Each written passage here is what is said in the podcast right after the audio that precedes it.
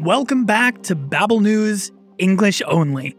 I'm Ted, language expert here at Babbel, bringing you the news about recent events in English sourced from Reuters. It's a great way to stay informed, improve your listening skills, and learn some new vocabulary all at the same time. When listening to the stories, don't worry about understanding every single word. Just try to get the main idea. To help you out, I'll introduce the topics of each story at the beginning of the episode, and then explain some important words and phrases directly before you hear each clip. Don't forget, you can always go back and listen again if you miss anything. And why not read along while you listen? Seeing the words and hearing them at the same time makes understanding much easier. If you're interested, you can find the link to the transcript in the episode description. And now, our topics for today. First up, we have a story about fishermen protecting sea turtles in the Philippines. After that, you'll hear about a sport that has recently become very popular in the country of Rwanda street tennis. Now, try to find a comfortable, quiet place with no distractions. Ready to start? Then let's go.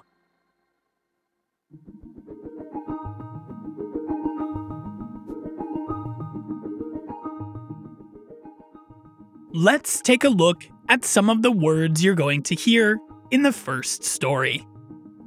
First up is poacher a person who hunts or fishes illegally, in this case, for sea turtles. Next is to be at the forefront, to have the leading or most important position in a particular activity. Then we have conservation, the action of protecting the natural environment and wildlife. You'll also hear the word pristine, an adjective meaning clean and fresh, or like new. See if you can find out what is pristine in this story. Another important word to understand is endangered, which describes an animal species that is in serious danger. And our last word from this story is rampant and it means that something bad is out of control. If you hear any other words you don't know, look them up in a dictionary after listening. Now, let's hear more about these turtles.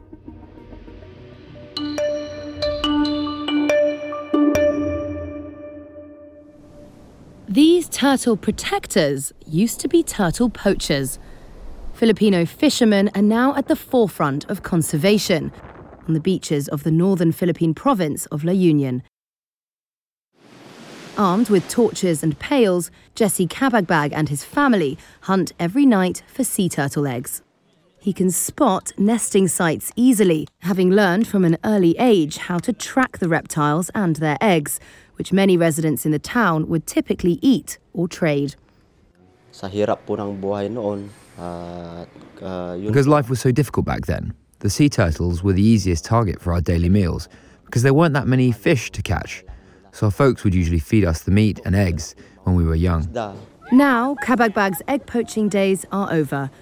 He and fellow volunteers now use their hunting skills to help marine turtle conservation efforts here in La Union, whose pristine beaches serve as nesting sites for the endangered olive ridley turtles. Once they spot a female turtle, they tag and release the animal, overseeing its safe return to the ocean. It's all done under the umbrella of non-profit CURMA, which is leading the conservation program here and conducting training for locals.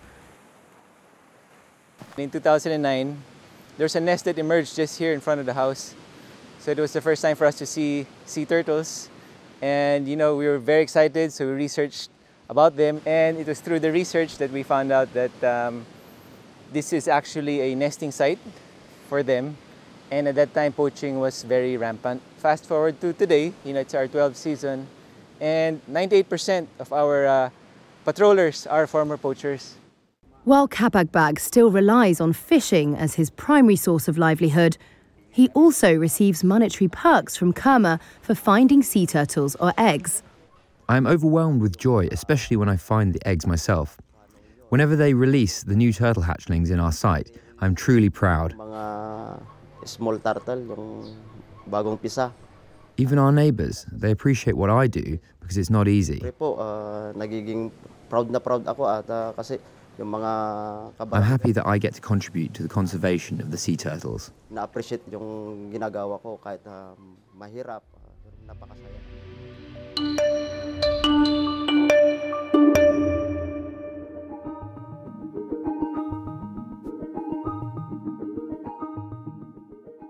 Ready for the vocabulary from the next story about street tennis in Rwanda? Here we go.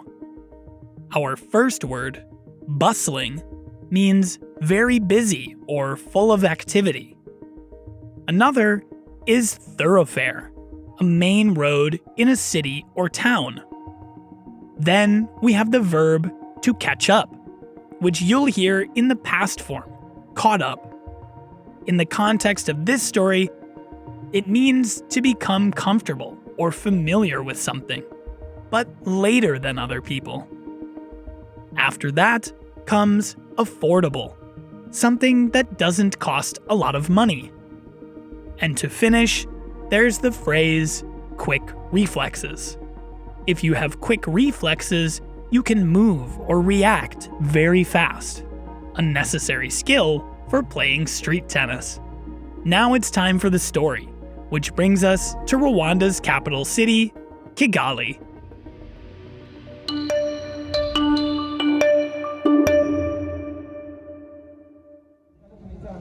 On a road that might usually be bustling with traffic, Eric Muhowenimana is playing tennis. More specifically, street tennis, a game introduced in Rwanda last year. On car free days, local authorities in the capital Kigali turn thoroughfares into mini courts. At the beginning, it was very complicated to us because we didn't know much about rules of playing. But we caught up now, and now we're familiar with it. The introduction of the sport was inspired by a partnership with the government of Barbados following a visit to the East African country in November. Rwandan sports officials say the game is very affordable and can be played by anyone, provided they have the space. Smaller courts mean players need quick reflexes. Muhuenimana says it can get tiring, but that it's easy to ask a teammate to take over. Plus, he says it's great fun.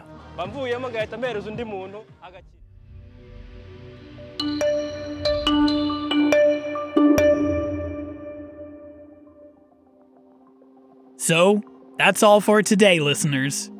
I hope you enjoyed the stories and learned something new. If you didn't understand everything on your first listen, you can go back and listen again. It's always easier the second time. Try it and you'll see. Thanks for listening, and see you next week for another episode of Babbel News, English only.